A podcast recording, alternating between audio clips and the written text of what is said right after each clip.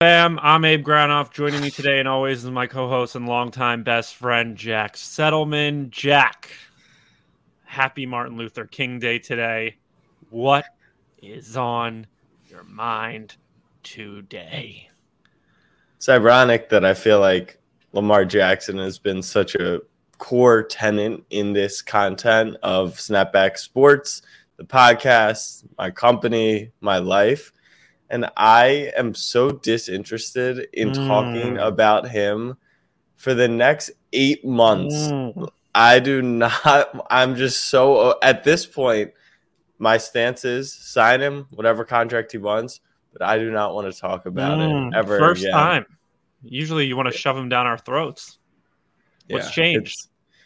Uh, I, I'm just sick and tired of it. And it's been like two hours since I woke up. Like Ian Rapoport's already reporting on it, uh, you know, after the game. I thought maybe we get a little mourning period. I'll say this, and I said this to you in your apartment yesterday. I genuinely believe Lamar Jackson has a knee injury that he couldn't play. Marlon confirmed it after the game. Could that sounds... same injury can can you not fly with a knee injury either? I'm confused you can. And oh. that's where i am i'm disappointed. I don't know why he wasn't there yesterday. Snoop's his best friend. It's his boy. You would think that if you're the franchise quarterback that you would be able to help the team from the sideline uh, in in a, a many different ways. So not sure why he wasn't there. Um i well, told what better way to if he is if snoop is his best friend then like what like you're there for your boy and you want to give your boy every opportunity they can. So like what better opportunity is it than Lamar saying to Snoop, "Hey, take this team. You can have them. I don't need them anymore." yeah, I I think on the game it's just so frustrating mm-hmm. because mm-hmm. anyone at least I think so. You can tell me if I'm wrong. Anyone watching that game knows that the Ravens were the better team Mm-hmm. Honestly, Moral flat out, baby, in the playoffs, dominated Cincinnati, uh, and so that's the frustrating part is they they played, you know, a, the defense played their ass off. Uh, the offense was fairly good, and the way to lose the game is you you fumble the ball on the one yard line and they run it back for 99 yards. So that's the the shitty part is nine months till the next time they play. And you can understand this as a team that's always in the hunt, whether it's going to playoffs or right there. It's not only eight or nine months until the next game, but then it's four more months of really just like fodder. Like, let's get back to that just for one 60 minute game. And so when the quarterback goes down and then you play a, a, a picture perfect game to a degree and lose it, it's just like you got to wait a whole nother year to get back to that point it's that stinks. But that's why, you know, sports are so so entertaining because it's reality TV to the max. Listen, Ian Rapoport murdered the Dolphins and the Ravens um, last week, even before these games were played. And Jack, credit to you, you showed up. You showed up. I didn't. I didn't make you do a hot mic last night, mostly because I think I'd rather get some beauty sleep than I would troll you, which says a lot about my character at this point in my life. But I will give you credit because you showed up, unlike our co-host mm. who is not here, whose team also suffered a, a, heartbreaking defeat yesterday, whose team had a chance to win the game at the end of the game. Um, but you showed up, Eagleson did not. Ian Rapoport murdered the Dolphins and Ravens in the middle of last week, and yesterday was just the proper the proper burial, the proper funeral. It, it's this it's the order of operations when somebody passes away or a team passes away, like the Ravens and the Dolphins did. And now, you know what? There's eight teams. There's nine teams remaining technically until tonight after this comes out, or yeah, whatever. Um, but that what you guys the path was there, and, and you I will give it to you. You you outlined it perfectly. Run all over them, have the defense stand up. They did that. Um, and you know what? You guys were one we can call it one QB sneak away from moving on to the next round. Now, you would have been up a touchdown with 7 minutes left, who knows, could have gone to overtime. You never know how that plays out. That shit. If we had taken a fucking knee kick to field goal, we were winning that game. I mean, they they couldn't but even. The, the bright side is you have Lamar, right? For now, and even if yep. you lose him, you have Huntley, and Huntley was a QB sneak away from from moving on to the divisional round and winning a playoff game on the road and then going to mm-hmm. Duval. Are you kidding me? Or Kansas City? Yeah. And the beauty is you, that's that's easily correctable. There's a team that plays next Saturday at 8:15. That's one of the best QB sneaks of all time that Huntley can sit down, watch the tape, learn how to sneak, maybe not try and stand on his offensive lineman's shoulder on the one yard line and do a little dance before going into the end zone and reaching the ball up. But the, the, the film is out there for Huntley to improve, right? So so even if you lose your guy, you're filling him in with a guy, and, and I think you can wake up this morning and spin it that way and be a little happy. Um, stock down. We're not doing stock up, stock down, but I'm just going to throw a few stock down. Stock down to a little piece of paper that is located in the stadium um, mm. in, in, Phoenix, Arizona, right now in a bathroom. If you find it, you can probably get like stuff 500 bucks or something. I don't even know what Jack does anymore. That had the Ravens Eagles Super Bowl. You might you might be half right, and I think you will be half right. But RIP to that note, which had the Ravens in the Super Bowl.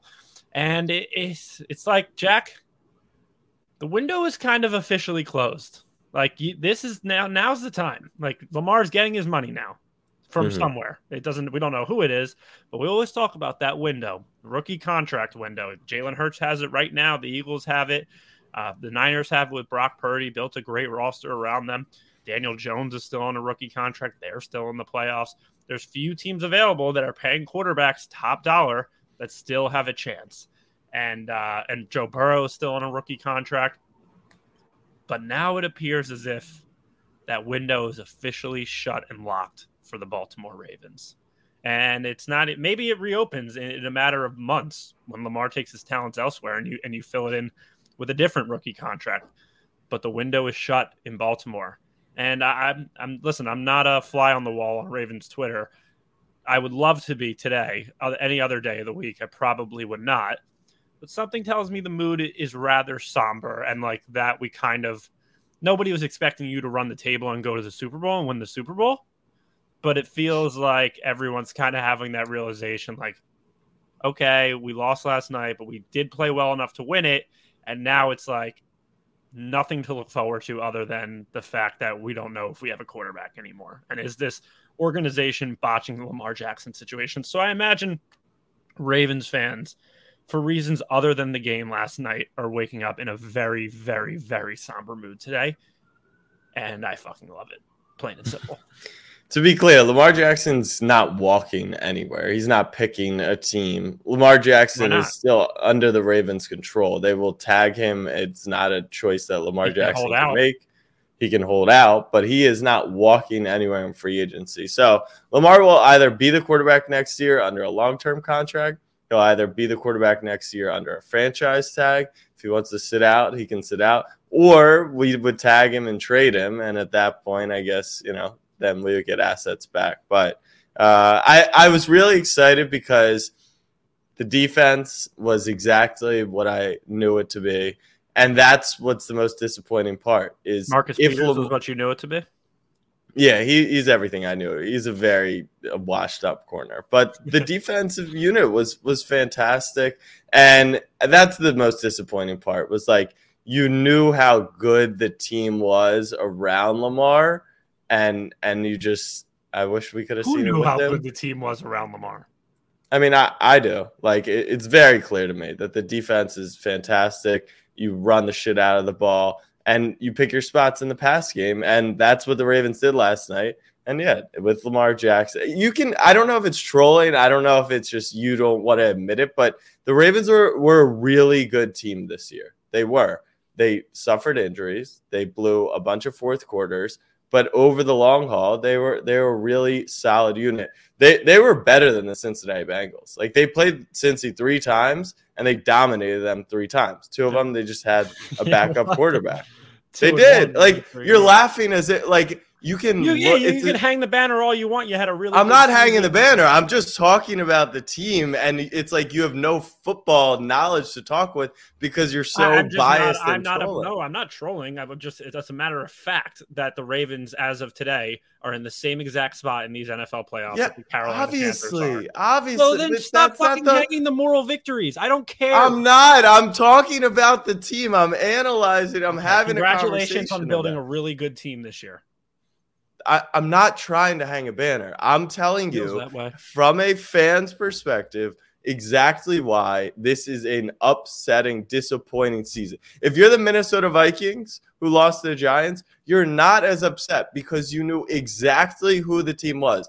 A, a team that overperformed, won a bunch of close games, and then got exposed No. in the playoffs. No, you can't That do you can't just do that, Jack. You what are you talking about? If you're a Minnesota Vikings fan, you have every right to be more upset and, and disappointed than you are if you're a Baltimore Ravens fan. no, they're home no. favorites in a playoff game with a healthy roster, and That they lost. doesn't.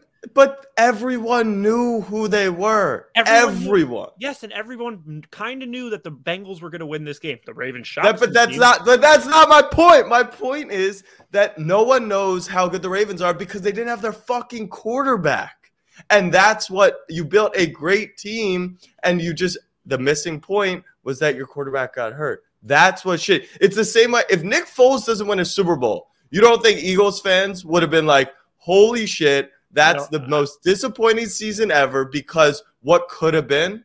You don't, think that, I, that I don't live in hypotheticals like that. We did win the Super Bowl, so You're being ridiculous. All right. All right. We, we can move on.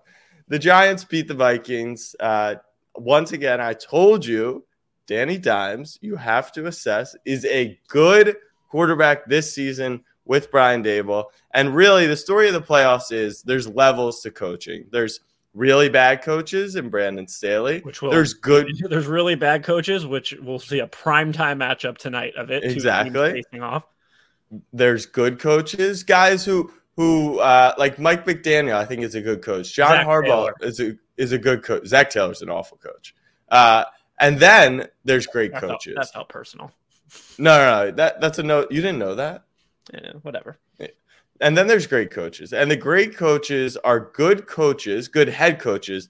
Time management is good, challenging is good, leader of men is good. The great coaches are then calling plays and setting standards on the field in terms of aggressiveness, analytics, uh, creative play calling. And we saw Doug Pederson won the Jags the game. Brian Daboll has absolutely changed the Giants. I mean, it's it's insane. And then you look in Buffalo, and Josh Allen still got his, and the Bills still moved on, and they still had a great year. But there's a, I mean, the Miami Dolphins were sending very specific blitz packages, playing Allen, forcing him to throw deep, and they made no adjustments to it. Brian Daboll, the playoffs are not included, but I think it kind of shows that he should be the coach of the year because you Abe, still can't acknowledge that Daniel Jones has been good, which is fair because it's tough to like conceptualize.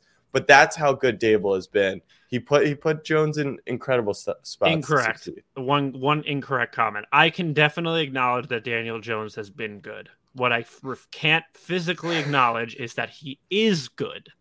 Sure. There- there is but- a distinct difference. He's playing well. He played well yesterday. He played well against a very awful Vikings defense that allowed him to just. If he had Michael Thomas yesterday, the Vikings might have won. I mean, the Giants might have won fifty-one to seven with how many slants they were running. like that is what they they slanted them to death. Yeah. Saquon made a few Saquon plays. He turned into that running back that kind of everybody knew he is. Hits that second gear and the second level and just boom runs away from the entire team. But you're right. I, I still can't believe that the Giants are a good team and that Daniel Jones is a good quarterback. Did Daniel Jones play well yesterday? Yes. Has Daniel Jones played well as of lately? Yes. For the Giants to do what they did. Let's not forget the Giants snuck into the playoffs because the NFL had a vendetta out for Dan Snyder and the refs were rigging that Sunday night football game against Washington in the last drive of the game. But the Giants have been a fantastic story. They go into Minnesota, which I I, I struggle to remember a time where there was such a sexy underdog sharp pick that the consensus Yeah, was on you fucked nationwide. Like You I fucked fucked you. Yeah, it was so obvious and clear. Like I, I everyone knew the Giants were going to win the game. They're the better team. They built for it, and you just talked me off of it. So I didn't talk you out of it. It was just the matter of fact that it was like I've, and we both agreed that it was more anti-Vikings than it was pro-Giants. And I was just saying like, this is, and that part of me, Jack, you're right. Maybe I did it is because again, I can't physically rationalize in my head the Giants being a good team, Daniel Jones being a good quarterback. Uh, I still stand by that, even going into this upcoming week.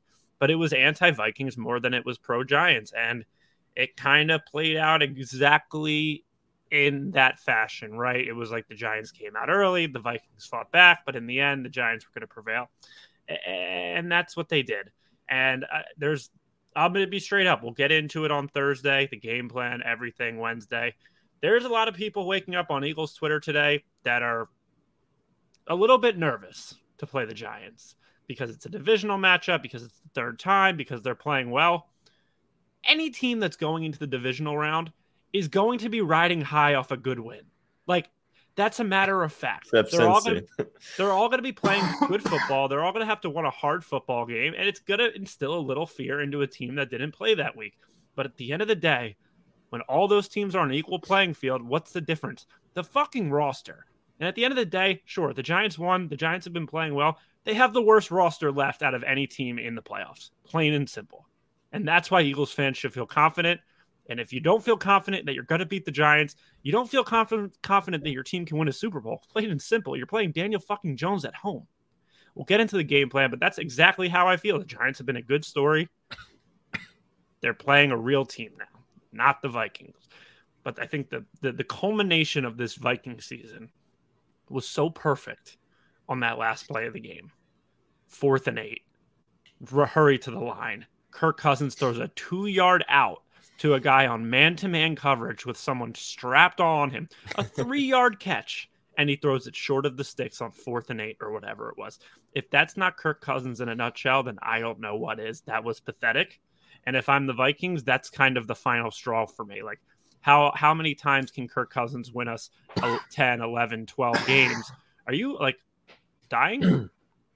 Yeah, I, I think I had something in my throat. How many times can can Kirk Kirk Cousins win us 10, 11, 12 games only to just finally beat Kirk Cousins again like when it matters? Like it, it, it's like when do we stop being he, okay? He with... played. He actually played a, a, very good game. That one's sure. as much on the defense as it is on Kirk Cousins. I understand what you're saying. What is the ceiling with Kirk Cousins, right? But we've seen with Jimmy Garoppolo, like the Niners team that went to that Super Bowl, the Niners team this year, you put Kirk Cousins on that team, they're very much a contender. He can get the ball in the hands sure, of. Put him of, with Kyle Shanahan. That's what I'm saying. Like so, that, so I don't know if I'm more concerned with Kirk Cousins as I am with okay, let's go get some defensive players first, first and foremost. But I, but winning a Super Bowl with a system quarterback, a Kirk Cousins type quarterback, a guy that can game manage you there and then pick his spots is a lot more difficult to do with a good roster around him is a lot more difficult to do than building a team with a superstar quarterback and less talent around them and saying, "Hey, quarterback, go Will." That's not true. That's not true. We've we've we've very clearly proven that that is inaccurate as fuck. I disagree. How are you going to say you disagree? Last year, Taking the Vikings was, and making was Matt Stafford a super? Was it was he a superstar quarterback in the playoffs? He was. In the playoffs, these guys can get to that level. Kirk Cousins, Kirk Cousins we've seen. Yes, yes, he can. He's when? thrown for 403 touchdowns over many stretches. Matt Stafford. Then the who? Is, what do you? You won a Super Bowl with Nick Foles. You we won a Super Bowl with Joe Flacco. These guys are not superstar quarterbacks. It, it's a proven fact that the superstar quarterbacks, it's if they're taking up too much of the cap. Now, the fact that Kirk Cousins makes 35, 40 million dollars, that is fair. I understand that on this contract, he's probably taking a up a little quarterback on star quarterback money. Exactly. But I, I it hasn't been proven that the superstar I mean, the Niners are, are as live as any other team in the playoffs, and they've got a, a you know seventh round pick quarterback. So you don't need you can build a very good roster and and get there. And you know, normally you have a chance of winning. So next game, Chargers. Oh my god. Do we, have James, do we have James Droz on the pod today? it that's just it's bad coaching. Uh let's how much blame are you putting on Justin Herbert? It's bad everything. It's literally bad everything. I, I struggle to point the finger at one specific person, one specific unit. Like you can blame the defense for that second half, sure. The defense puts you in a spot where you could go up 27 nothing with your eyes. It's not like the Chargers offense in the first quarter was running it down the throats of the Jaguars D, they were getting good field position because they were turning the ball over and they were converting those opportunities into points. You went up 27 to nothing. The defense forced four interceptions in the first half. Don't blame the defense in the second half. They put you in a position to win the game. Justin Herbert capitalized on those opportunities that the defense gave him in the first half and turned it into a 27 nothing lead. So I guess by process of elimination, the finger goes to Staley. But if you're me, like the finger just goes to the vibe of being on the Chargers. Like we we we were you and I were both on the Jaguars financially on Saturday night. And I think I said it at 21 nothing or, or something or 24 nothing, whatever it was. And I was like, don't forget that the Chargers have a perfect opportunity to charger this. I didn't think that was going to happen, but there's always that overarching cloud of being the Chargers, being the Jaguars, being the Vikings, being a team that just has that vibe where you're going to shoot yourself in the dick, that it can always happen. And you you put Doug Pederson on the other side, who's a good coach, who knows how to lead his team, whose team is never going to quit on him no matter what, with a good quarterback in Trevor Lawrence, and that's what happens. Right hand up, fam. Right hand up. I went to sleep seven Performance a la the, the Los Angeles Chargers. Oh, you're back already. You good? You're on the screen. You can go. I think I'm good. You can. Your audio is not coming through, but. All right, why don't you leave and try try coming back? Oh my God. Uh, Colton says, I wish the pod happened fresh off the loss last night. I'll say this uh, the Ravens have gone to the playoffs three times in the last four years. So the year uh, four years ago was the MVP season, Lamar Jackson against the Titans. I was pretty wasted for that, and I I probably misbehaved a little bit out of character. Got a little little over excited about um, you know the situation, and then the loss. Uh, three years ago, which was the Bills, I was drinking during the game. You know, we were at home, and I was probably at the perfect amount of buzz to where it just it just numbed numbed the pain. Last year we missed the playoffs, and then last night I same thing. I I got lucky, and the return, you know, it was kind of numb. And at that point, uh, I was I was okay. So I don't think that we would have gotten too much last night. That would have been entertaining. More so, just same, same feeling, honestly, this morning. I don't want to talk about Lamar. I think that uh, the Ravens deserve to win, but they didn't. And, and Jalen Brunson's crappy. an all star. Yeah, and Jalen Brunson's an all star. I will say, I don't know if you saw, but uh, the Ravens did implode slightly after the game uh, Harbaugh threw Huntley under the bus immediately after the game. Let's go. uh, he said, you know, it was a low sneak and he went high, which I understand Huntley's not going to be the quarterback next year. Um, but if you want to, if you want to be the players coach, right? You don't coach the offense, the defense, the special teams. All you do is be the players coach and and build the culture. That can't be the the right thing to say in a press conference. And then J.K. Dobbins First thing he did, locker room on Twitter, retweets a highlight of him scoring a touchdown, um, which is a move. Certainly a move. And then in his post game presser, he got misquoted because he said some stuff like, How am I not more involved? I should be the guy. They should have, you know, been on me. We would have won with Lamar. What he was saying was, you know, pretty much that yeah, he was pretty much saying like I should have gotten the ball, you know, inside the one yard line. J.K. does not have a great relationship with the team. Uh, he feels misused, and he's probably right. He's probably in the right, but also it's just tough. It's just it's just tough. So yeah, it, little, it, it uh, feels like we could we could switch things up. I had a little during my technical difficulty. I had a little thinking moment to myself, and I want to get back to the Chargers Jaguars game real quick, where you asked where does the blame go? Eh, the blame goes on Brandon Staley. I don't give a shit at this point. It's like you're up twenty seven nothing. Your team puts you in a great position to win the game. Where else do you point the blame? Like, well, they put the, I'm the sorry, Chargers the responsibility fans... that you take as a coach is to deal with the blame of the bullshit that's kind of out of your control, right? It's like Okay, if there's bad throws and interceptions, we can put that on the quarterback. If the team's scoring a lot of points on the other side and running all over us, which they did, we can put it on the defense. But like Mhm. when you have a 27 point lead, the the coach is responsible for not fucking it up. That's genuinely how I feel. Call a conservative game plan, run the ball, take your chances to get first downs. And it's like They kind of did all that though. That was the problem. They couldn't run the ball. It's why it's my analysis of these playoffs. I I want to give myself a pat on the back. Has been spot on. I said that do. the Chargers are just not built for the playoffs, and they're inefficient in the red zone. After those two touchdowns, they didn't score again, and then they they have bad coaching and they can't run the ball, so they they couldn't play with the lead, and that's what that's what cost them. So I will say this: the blame goes on a few people. One, Brandon Staley, of course.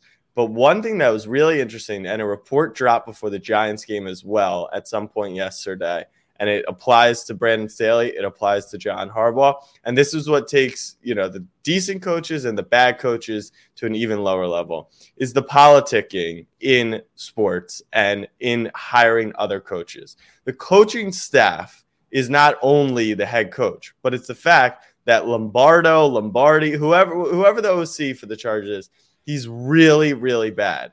And these guys hired their friends and they hired the guys they know and they keep rehiring the same Nepotism in sports? No. nepotism in sport. And Brian Daboll, they came out with a report yesterday that Brian Daboll shocked the NFL world when he didn't hire his friends. He didn't care who the coaches he had relationship with were, and he just hired good coaches. And it's like, how did Jason Garrett continue to get head coaching jobs?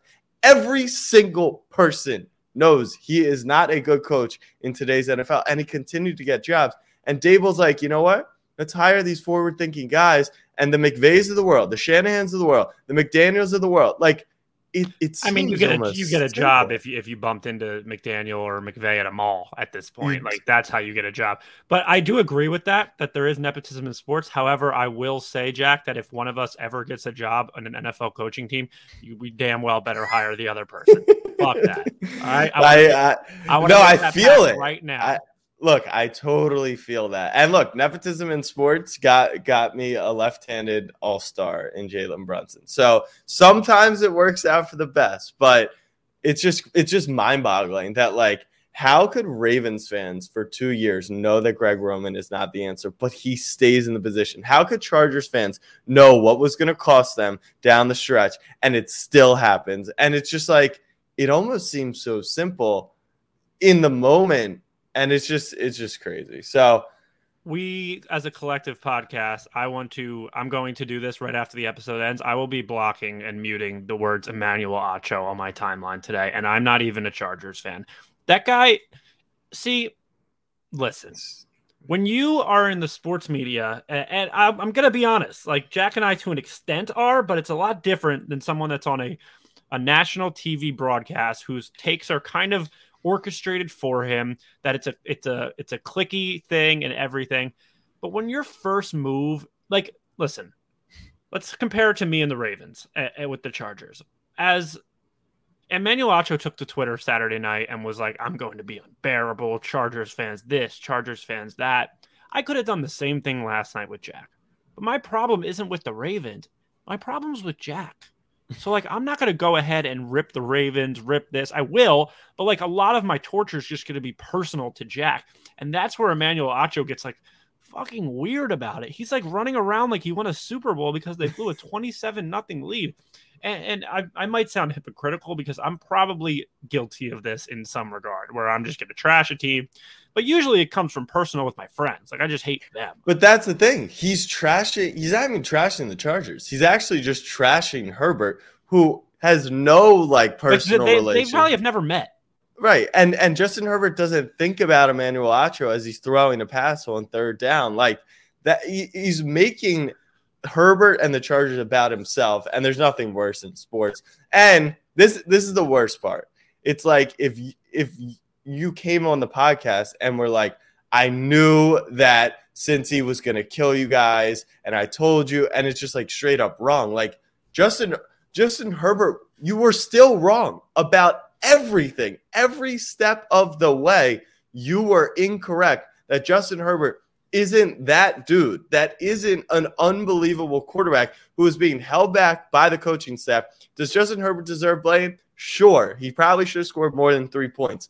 But it's not like you proved out anything that Tua was better than Herbert. Like also, you're just a bizarre. shitty member of the media where it's like, like we've seen this before, right? Stephen A. has his shtick with Cowboys, with the Cowboy yeah. fans. He makes it funny and everything. Emmanuel Acho picked the Chargers.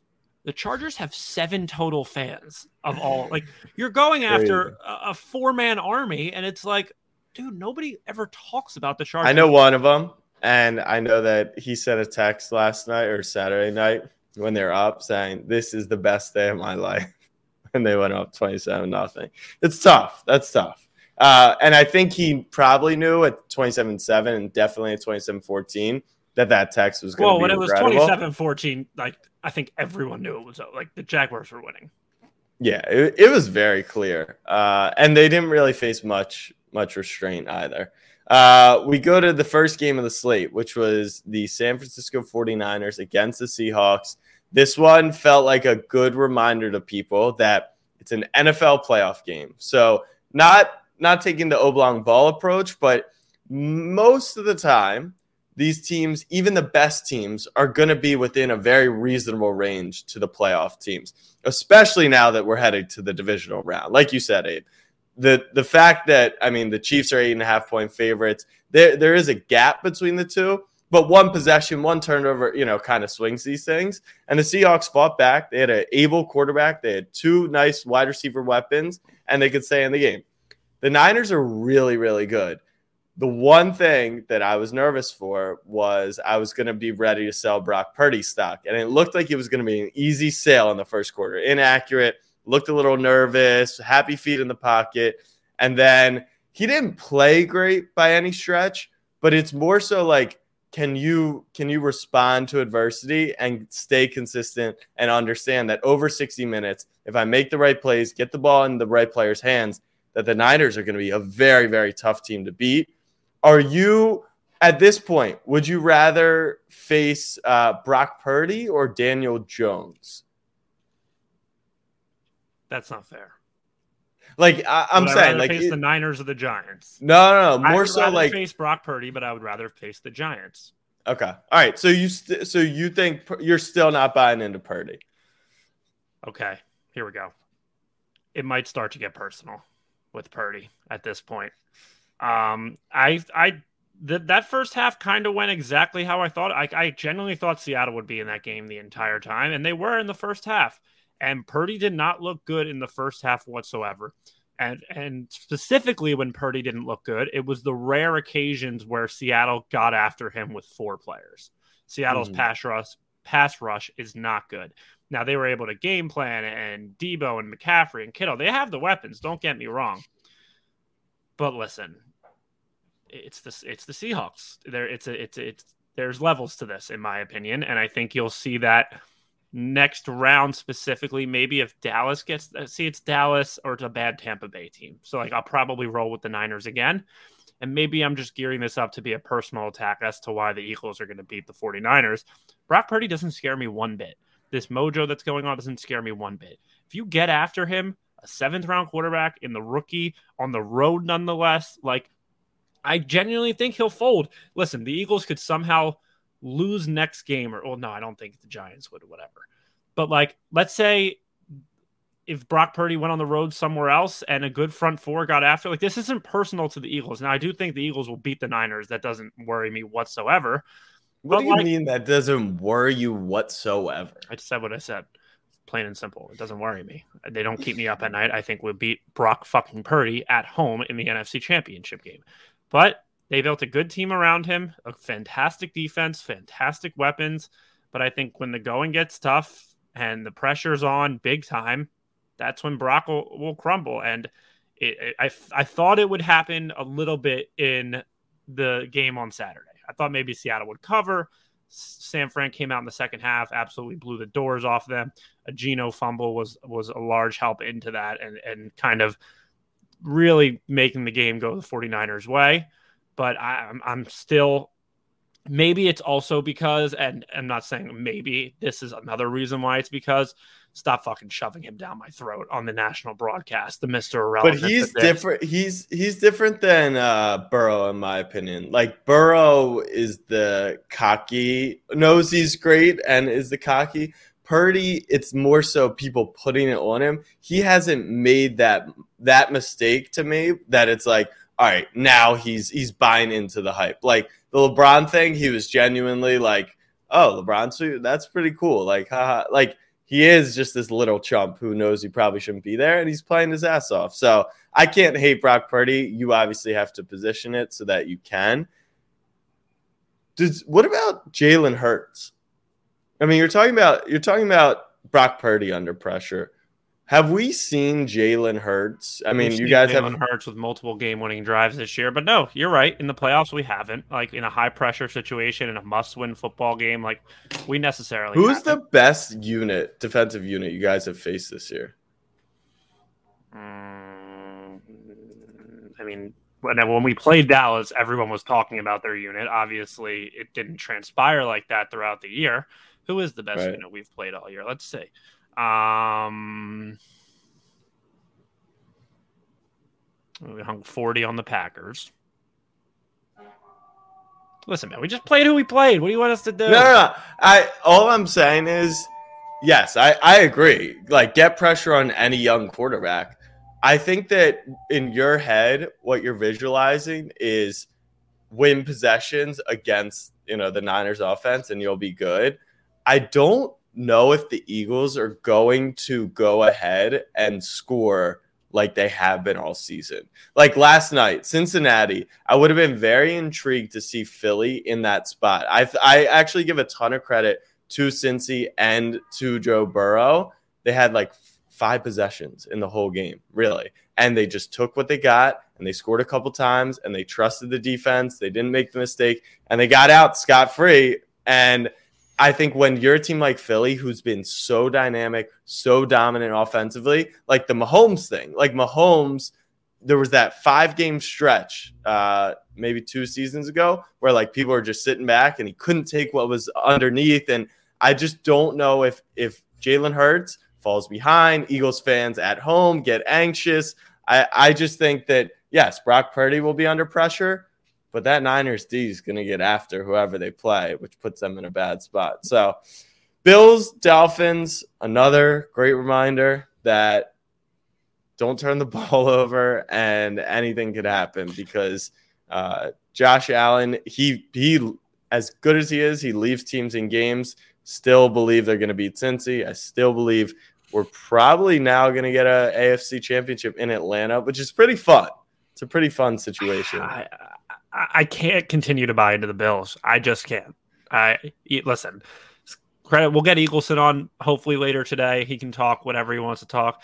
Jack and I said there's no way that the Dolphins put up 28 points. The Dolphins didn't put up 28 points. Josh Allen just lended them a few points a few different times, plain and simple. That's what happened. I don't think anyone at any point, I mean, the Dolphins were driving to win the game or to tie the game.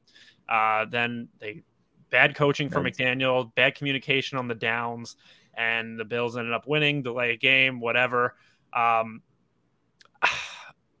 I'm sorry, I can't make the Bills as the favorite to come out of the AFC. I just cannot, plain and simple. And to be honest, Jack, I got to sit and think about it. But I'm probably rolling with Cincinnati next week. People forget that they were up hmm. seven three and driving, about to blow them out a few weeks ago.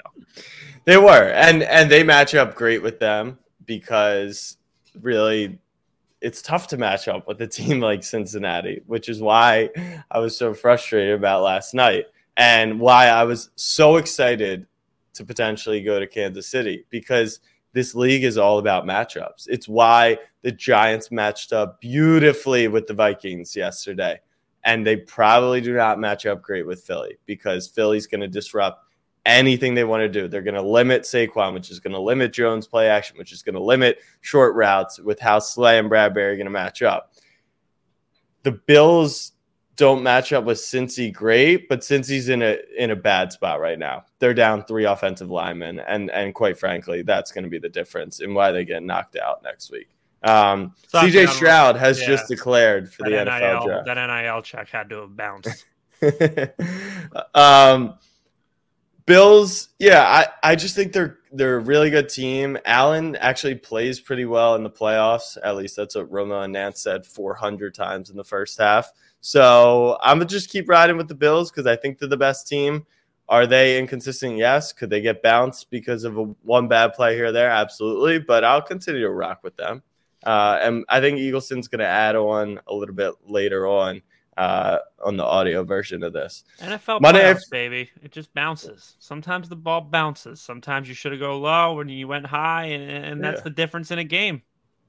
Yeah, it. I mean, it's crazy. That's the oblong ball. Like that ball could have bounced into Gus Edwards' hands, and he could have fell to the ground or scored. Uh, it's it's a game of inches. Shout out it's, to Mike Tirico for the call because there was a lot of hate on the internet for Al Michaels yeah. and Tony Dungy on Saturday night for calling like as if it was the Masters on Thursday or something, and they had to be quiet.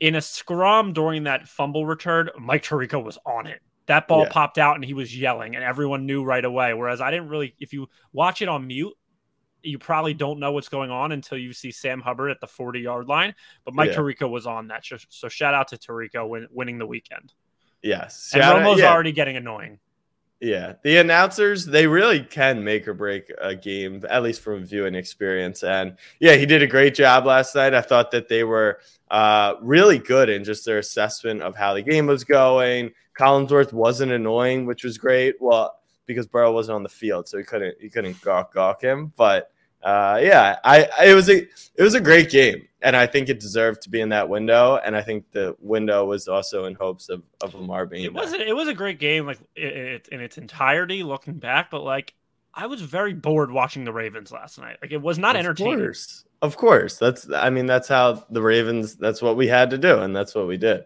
Uh, Monday Night Football. Cowboys travel to Tampa Bay. I'm bummed about this because I really wanted the Cowboys to play Philly, which is why I was rooting for Minnesota. Although my G men are, are now headed to Philly next week.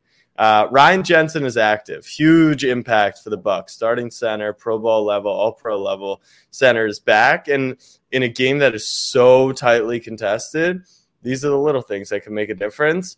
Uh, everyone's rolling with the Bucs. I think there is are a they? little. Yeah. Are they?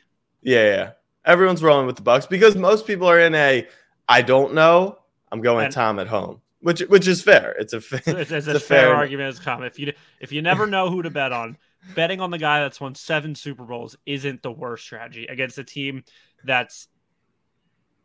I, I think Tom Brady's won 35 playoff games and the Cowboys have won three in the last 30 years or something. And he's never lost to them. Like he's never yeah, lost. And they're playing on grass, which I actually do think uh, plays into this. Like I mean, this stat came out this week and everyone is running with the Cowboys on grass. It's a thing. It's a thing. Um who do I think wins? I'm a roll with the Cowboys, but like I'm not gonna say, oh, this is for sure going to be, you know, who wins this game. Uh, and and people think that it could be a shootout because both the offensive have both the offenses have amazing weapons, uh, can get vertically, and the defense has been bad. And a lot of people think it could be a low scoring game because that's just kind of how the Cowboys play in the playoffs. That's how Tom plays in the playoffs. The defenses have so much potential. They could run the ball.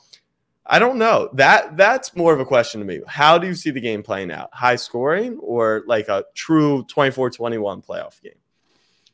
My natural gut says I think it's going to be a high scoring game just because I think that's the only way that these either team can probably win.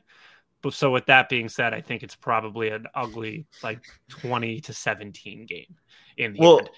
I, I think that the the thing that is tough for us to conceptualize is we've been in betting forever, right? We've been watching football and playoff football forever. And there has been, and this is why I kept harping on the Ravens organization about pay your quarterback, don't worry about, you know, who you guys are as a franchise, etc. Is the game has changed. Like people are much better offensively. People are much better at attacking weaknesses. The coaching has gone to another level. I think every game has gone over this weekend. So All far. five games have gone over and there's there's probably not this playoff football anymore where you used to be used to play conservative, used to play not to lose, used to run the football and play better defense in the playoffs. Yes, the Giants they they did a great job of locking Justin Jefferson down and making that part of the game plan. But an equivalent part of the game plan was run Saquon off left tackle, run play action, and slant them to death, which just helps them score a shit ton of points. So I I think that you know Undersman, if he was like that, would lean towards the over, and I'm with you. Like we just need to acknowledge the Cowboys defense, which is amazing. They're not that. Stop. They're not. They're not. And the okay. Bucs defense, which has so much potential, but they don't because they're not actually stopping anyone. So like like get everyone everyone needs to just like get off the pieces of paper. It's right. Exactly. It's like, at what exactly. point in the season does on paper go out the toilet? Exactly. I think a sample size of 18 weeks of football is enough to throw out the pieces exactly. of paper. If you're a month into the season and the Dolphins just won their first Super Bowl in, in week two, yeah, on paper matters. But 18 weeks in the season, throw that shit out. I yeah. have zero, absolutely zero analysis on this game. I think it's as coin flip as they come. I have the same amount of analysis that I had on the Chargers Jaguars on Saturday night, where I said either team I can see winning. And listen, I'm in a little bit of, of a predicament here because I'm in a unique situation as an Eagles game watching this than you are as as a as a Ravens fan the idea of potentially playing Dallas in an NFC championship game, I don't think they'd go to San Fran and beat them, intrigues me beyond measures because it's Dallas Philly. It'll energize the team, it'll energize the fans even more so than a San Fran Eagles. Um, seeing but Dallas really put any stock into that. Like I you said sure. you said that before, but like are they not going to get up for this game? And no, and what does it matter? Whatever and game, what does it matter? I, of course, of course. But I just I I do, and I think if you were in a situation where it was like, but doesn't it play the same with Dallas? What are you talking about? I'm saying, like you're saying, like Philly will be so energized. Like, wouldn't Dallas be right, just as in our building? I think that's the main difference. The I don't fans, know. That's... The fans don't actually make a difference. I really, really disagree. I truly, truly disagree, and that could be biased, and i am fine with that. Um, but in, on the flip side of it, like, do I want Dallas to win? Literally never. Does the idea of Tom getting a playoff win under his belt again kind of scare me? If we imagine, like, like I'm sorry, the Bucs can be who they are. Tom Brady in the playoffs is always going to scare me. He just is. So, like, keeping him around when the Eagles are still in is scary. It is. Um, but on the flip side, if Tom were to stay, or if Tom were to win and the Cowboys lose, I, even though Jerry Jones disagrees in the main media, think Mike McCarthy would probably be gone. Mm. Whereas I think Dallas could talk themselves into keeping him if he beat Tom Brady tonight. Oh, for sure. For so sure. that's why I might like be rooting for for Dallas. Um, but whatever. You guys already you guys already got the gift, which is is the Giants won, and that's the best matchup for you guys. And you guys now have a your seven point favorites to walk to the NFC home championship. Mm-hmm. Can't ask. Now it's you know it's just it's it's sprinkles on top of the the ice cream sundae. Doesn't feel like um, six years Hawks at all. No. well, at, at least there's not like a major history of you saying the Giants aren't good, they're shitty, they're bad uh, you don't fear them. Daniel Jones thinks Brian Daboll's overrated. As long as there's not that type of content on the internet, then I'm sure none of that will come back to bite you. So you should be good there. Uh, Tyler, our board Tyler says it's true. It feels like the Bengals were playing defense all game. I did give them credit uh, where credit was due. At least Burrow, I gave credit. But yeah, uh, we are down to the final nine. We'll be eight eight teams left. They're going to be good football teams. Um, and Let's go score quite, prediction for tonight. Score prediction for tonight. I'll go 34 31. Cowboys win. I'm going to go 27 24. Bucs at the buzzer. Yeah, that that's how it feels. It feels like it's ending on a game winning kick. Um, Tom, Tom, Tom, Tom. I like yeah, Dallas first half, Tampa to win, maybe. I don't know. I feel like Tom Brady's had these comeback victories all year. If you if you said is Dak Prescott going to throw like multiple interceptions, that's probably I would tell you who wins the game just based off that. Well, Trevor Lawrence threw four and won the game. Right, but but Dak's not Dak's not gold jacket. He's not playing Tom Brady. No. Um, last thing. L- lost in all the mayhem of last night's game was holy shit, James Proche. Like that wasn't Gronk's almost catch. That was like he like should have like should. Did we address when I had a technical difficulty the whole going for two thing? So like you're in a room with five Ravens fans, right? Yeah. You're by no everyone knows when you're in a room like that, everyone's thinking it, but who's going to be the first one to say it in that room? Like it's like why you think it's a jinx? I think there's an aspect of that that's like Ah. just it depends on who you are as a person, but I feel like there's definitely rooms that you've been in where if you were to say, "Do we go for two? everyone would be like, "Why would you say that over now?" Right, like we got to score first. We No, gotta it- Shut up. it, that wasn't the vibe because the vibe was almost like We're playing at that house money. point at that point we were like we weren't prior until that point with the disaster of the If swing of the Lamar was playing, I think the conversation of going for two was a lot different. if lamar was playing uh we probably wouldn't go for two because it would have been 42 to, to 7 Okay. um but the i actually think there was a i mean we we would have always wanted to go for two. Like john would have gone for two. The offense would have wanted to go for two. You want to end the game right there. I think that's the correct decision especially because On the the ravens had been successful moving the ball up until that point even in short yardage. But equal argument to uh, the touchdown doesn't end the game, and the way the Ravens had just stopped the Cincy the last three possessions, three and outs. There's definitely an argument that said, "All right, let's you know, let's just kick with Tucker and and such." So Speaking of Ravens short game, I wish this really, this really, really like pissed me off Mark 'cause it- Andrews halfback no. dive. because it worked multiple times.